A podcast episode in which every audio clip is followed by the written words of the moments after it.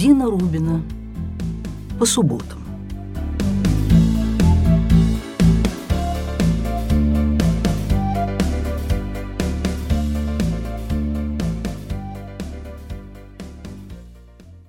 Дорогие мои слушатели, дорогие друзья, добрый день, доброе утро, добрый вечер.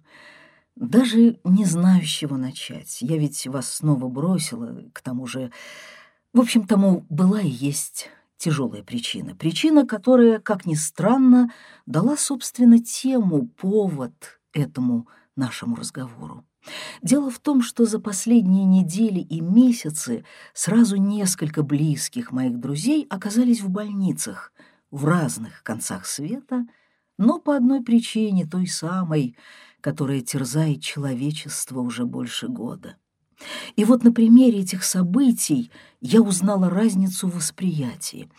Когда читаешь статистические данные по миру, десятки, сотни тысяч жертв в Америке, Бразилии, Италии, Испании, России, ты, конечно, огорчаешься. Ну, во всяком случае, я ужасно огорчаюсь, читая новости. Когда вдруг узнаешь об уходе известных тебе людей, артистов, режиссеров, писателей, открываешь страницу с фотографией со знакомым лицом и ахаешь. Это уже персонификация. Это память, воображение, какие-то детали твоей собственной биографии. Это уже более ощутимое приближение к трагедии. Следующая ступень — друзья. Тут уже и слезы, и сердце болит, и воспоминания наваливаются об общей юности, о встречах, любовях, расставаниях. А рубеж последний, ужасный, это близкие. Например, мама. Дней десять назад моя мама, 97 лет от роду, попала в больницу. Она и сейчас в больнице, и я не могу даже взять ее за руку. Понятно, что меня к ней не пускают. И все-таки я надеюсь, надеюсь, что поделать 97 лет маме или 127, этого всегда недостаточно. Мы всегда дети. Сколько бы ни прожили с нами родители, этого всегда мало. Одновременно мучительно выкарабкиваются из этой ужасной болезни две моих подруги. Одна в Атланте, в Америке, другая в Питере. Обе они с явными литературными задатками, обе мне пишут. И я подумала, черт возьми, похоже, близится время, когда в литературе появится целая галерея литературных героев, врачей. Двое суток я находилась с мамой в приемном покое израильской больницы, а потом еще сутки в палате, пока ей не поставили тот самый диагноз. И помимо тревоги, боли, которые стали, ну, просто фоном моей жизни, я испытывала... Пытаюсь подобрать адекватное слово и не могу, как-то не получается. Вернее, знаю, что оно покажется странным, неподходящим к ситуации. Дело в том, что я испытывала восторг. Восторг и благодарность, глядя на работу врачей, медсестер, медбратьев, ну и санитаров. Вот мы в закутке за занавеской в приемном покое. По всему этому огромному помещению снует с мусорным бачком, шваброй, тряпкой, веником смешной такой коротконогий человечек неопределенного возраста. Он с явными ментальными проблемами, но в своем деле, в деле уборки больничного помещения, он настоящий ас. И поскольку появляется в нашем отсеке раз в 2-3 часа, чтобы протереть пол, убрать мусор, я с удовольствием наблюдала за его четкими, очень профессиональными движениями. Как ты замечательно действуешь», — сказала я ему, действительно залюбовавшись его ловкими, почти автоматическими жестами. «У тебя целая система». «Я как робот», — гордо сказал он. «Ты знаешь, что я настоящий изобретатель?» «Да ты что?» — А что ты изобрел? Способ уборки. Смотри, это просто, я тебя научу. Хотя не каждый может научиться. Тут нужны способности, понимаешь? Ты очень способный, говорю я. Конечно. И я вижу, как он колеблется, хочет тоже сказать мне что-то приятное, ободряющее, и не находит повода. Потом говорит, понимаешь, сюда трудно попасть на эту должность. Сюда принимают только профессионалов. Я бы тебя рекомендовал, но ты же старая. Боюсь, что да, говорю я и он машет мне маленькой такой короткой ручкой и катит свой бак на колесах в соседний отсек, но через пять минут приносит мне кофе в одноразовом стаканчике, и я понимаю, что удостоилась, удостоилась его приятельского внимания. «Я положил одну ложку сахара», — говорит он в ответ на мой благодарный «ах». «Тебе вредно, много сахара, ты старая». Он в гуще событий. Он чувствует себя едва ли не самой важной фигурой приемного покоя больницы. Он подбегает, каждому пытается помочь, дать совет. Вот так поднимается из голови кровати. Вот на эту ручку надо сжать. И дать ему волю он стал бы назначать лечение и жизнь этого человека не законопачена в какой-нибудь интернат для недоразвитых, а полна работой, общением, дружеством и настоящей пользой, между прочим, да, общественной пользой. А ночи в приемном покое кромешные.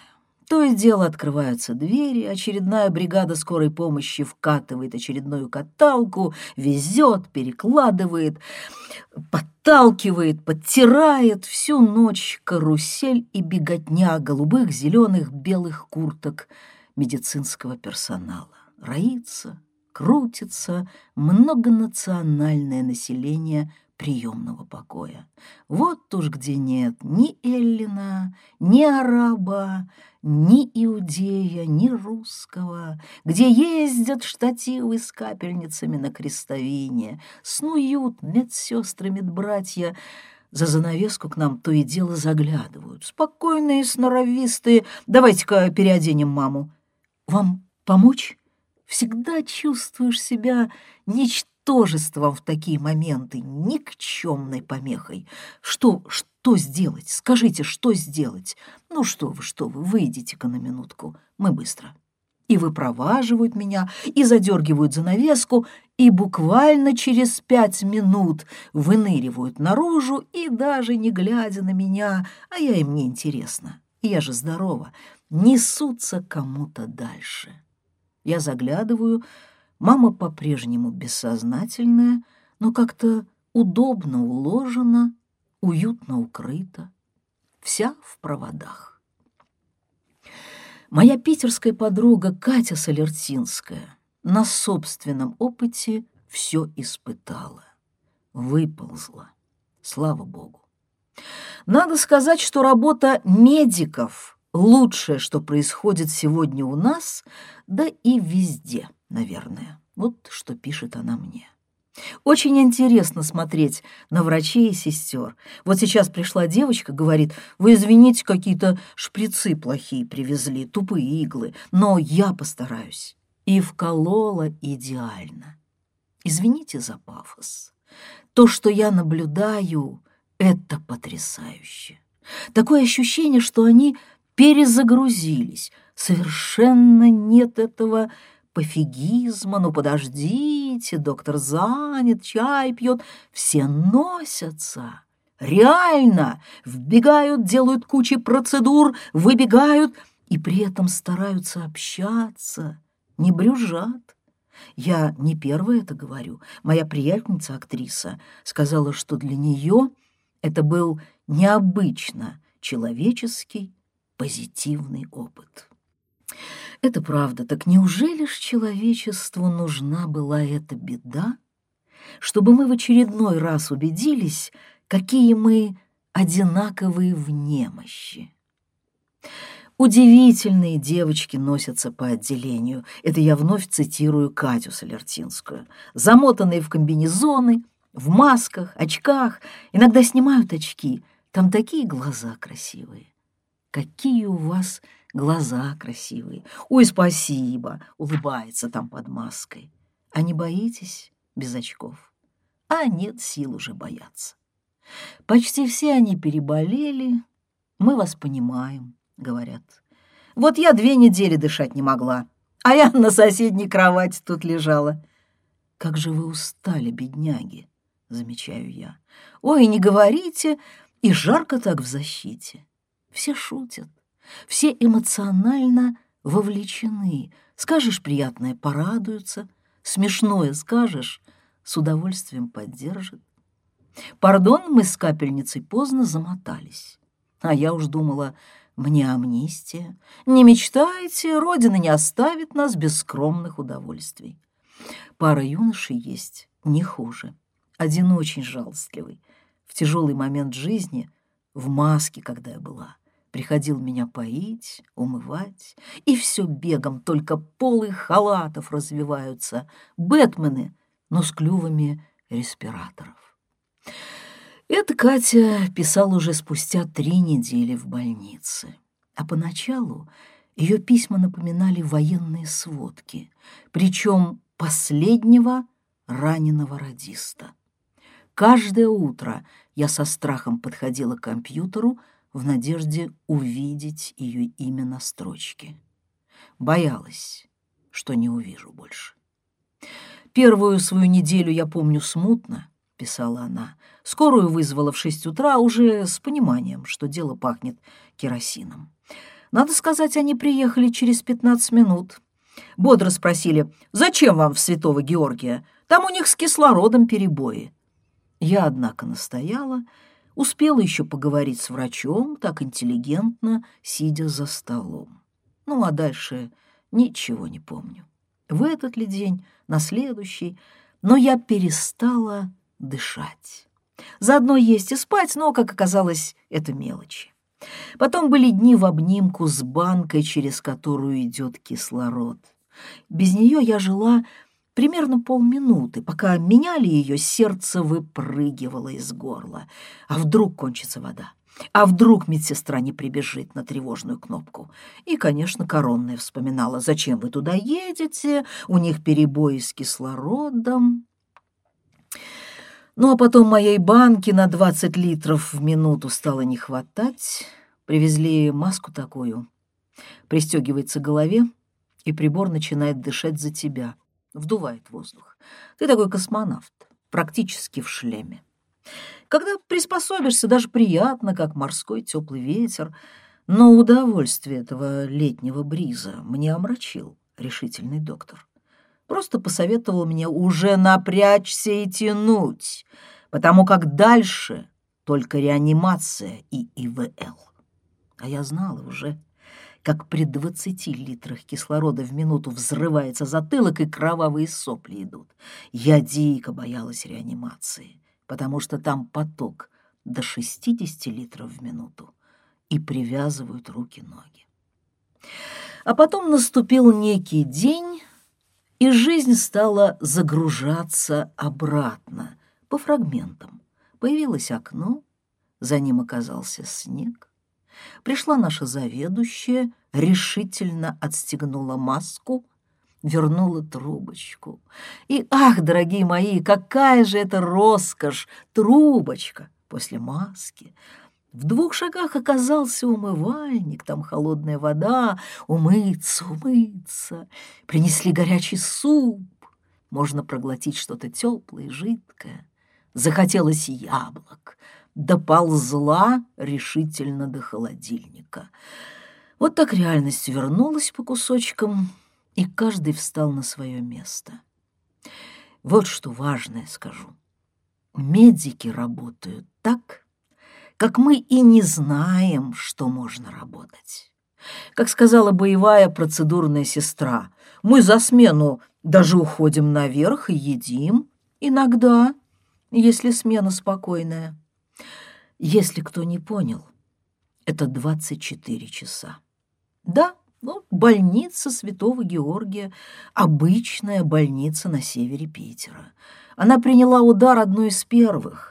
Первого больного привезли 16 марта, это они помнят. Никто не знал, что делать. Не было средств индивидуальной защиты, костюмов, масок.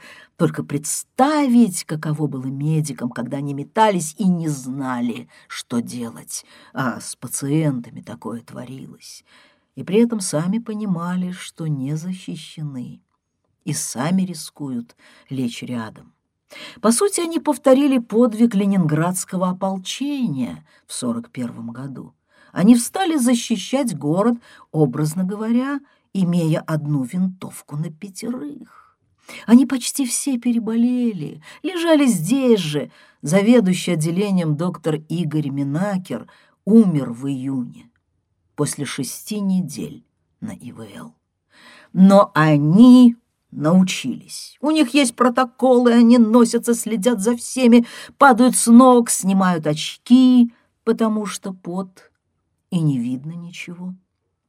Они действительно обороняют Ленинград. Вот как замечательно, пишет Катя. И я с ней полностью согласна, я с ней солидарна и видела все это своими глазами, только в другой стране. И знаете что? Где-то, как в Израиле, больше средств защиты, лучше, может быть, приспособлены больницы, но в итоге самое тяжелое время пика эпидемии все в конечном счете упирается в человека. Даже не в специалистов, а в человека, в его способность сострадать и просто самым наилучшим образом делать то, что умеешь. Все эти дни, с тех пор, как маму забрали в коронавирусное отделение и меня, как положено, полностью отсекли от ситуации, каждый день мое утро начиналось и начинается с ожидания звонка. А звонок ведь может быть разный. При таком возрасте больной он всякий может быть. И последний тоже. И когда мне звонил доктор, а он араб, у него в иврите арабский акцент, у меня русский, и при волнении поди скоординируй толковую беседу. Он все-таки начинал свой звонок со слов «Прежде всего успокойся». Страшного не случилось. Ну а дальше уже можно было говорить по делу. Мама по-прежнему находилась в коме, Надежда, что она из нее вернется, была ничтожной. А на днях раздался звонок, и арабский доктор, явно волнуясь, крикнул мне. Она открыла глаза, она пожала мне руку и начала говорить по-русски. Но я не понимаю, что она хочет сказать. «Не переживай, доктор», — сказала я. «Мы уже лет восемь не понимаем, что она хочет сказать. Так-то вот, я писатель. Имею дело со словами, с определениями, с точными формулировками действий и чувств. Это моя профессия. А тут вот пока теряюсь. Не могу найти нужных слов. Понятно, что слова благодарности все эти дни изливались из меня бурным потоком — вне зависимости от того, осталась бы 97-летняя мама в живых еще на какое-то время или мирно ушла. Нет. Просто я благодарила их всем сердцем за то, что они есть, за то, что можно смотреть на их благородную рутину обычных, безумных, больничных будней. Просто смотреть и испытывать благодарность и странное слово в этой ситуации, но да, восторг.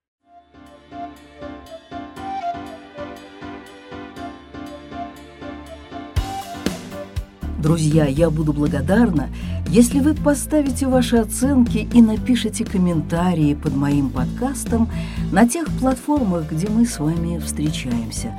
А если вам понравился этот эпизод, поделитесь им с теми, кто, на ваш взгляд, тоже может оценить юмор и те спонтанные сценки, которые дарит нам жизнь на каждом шагу.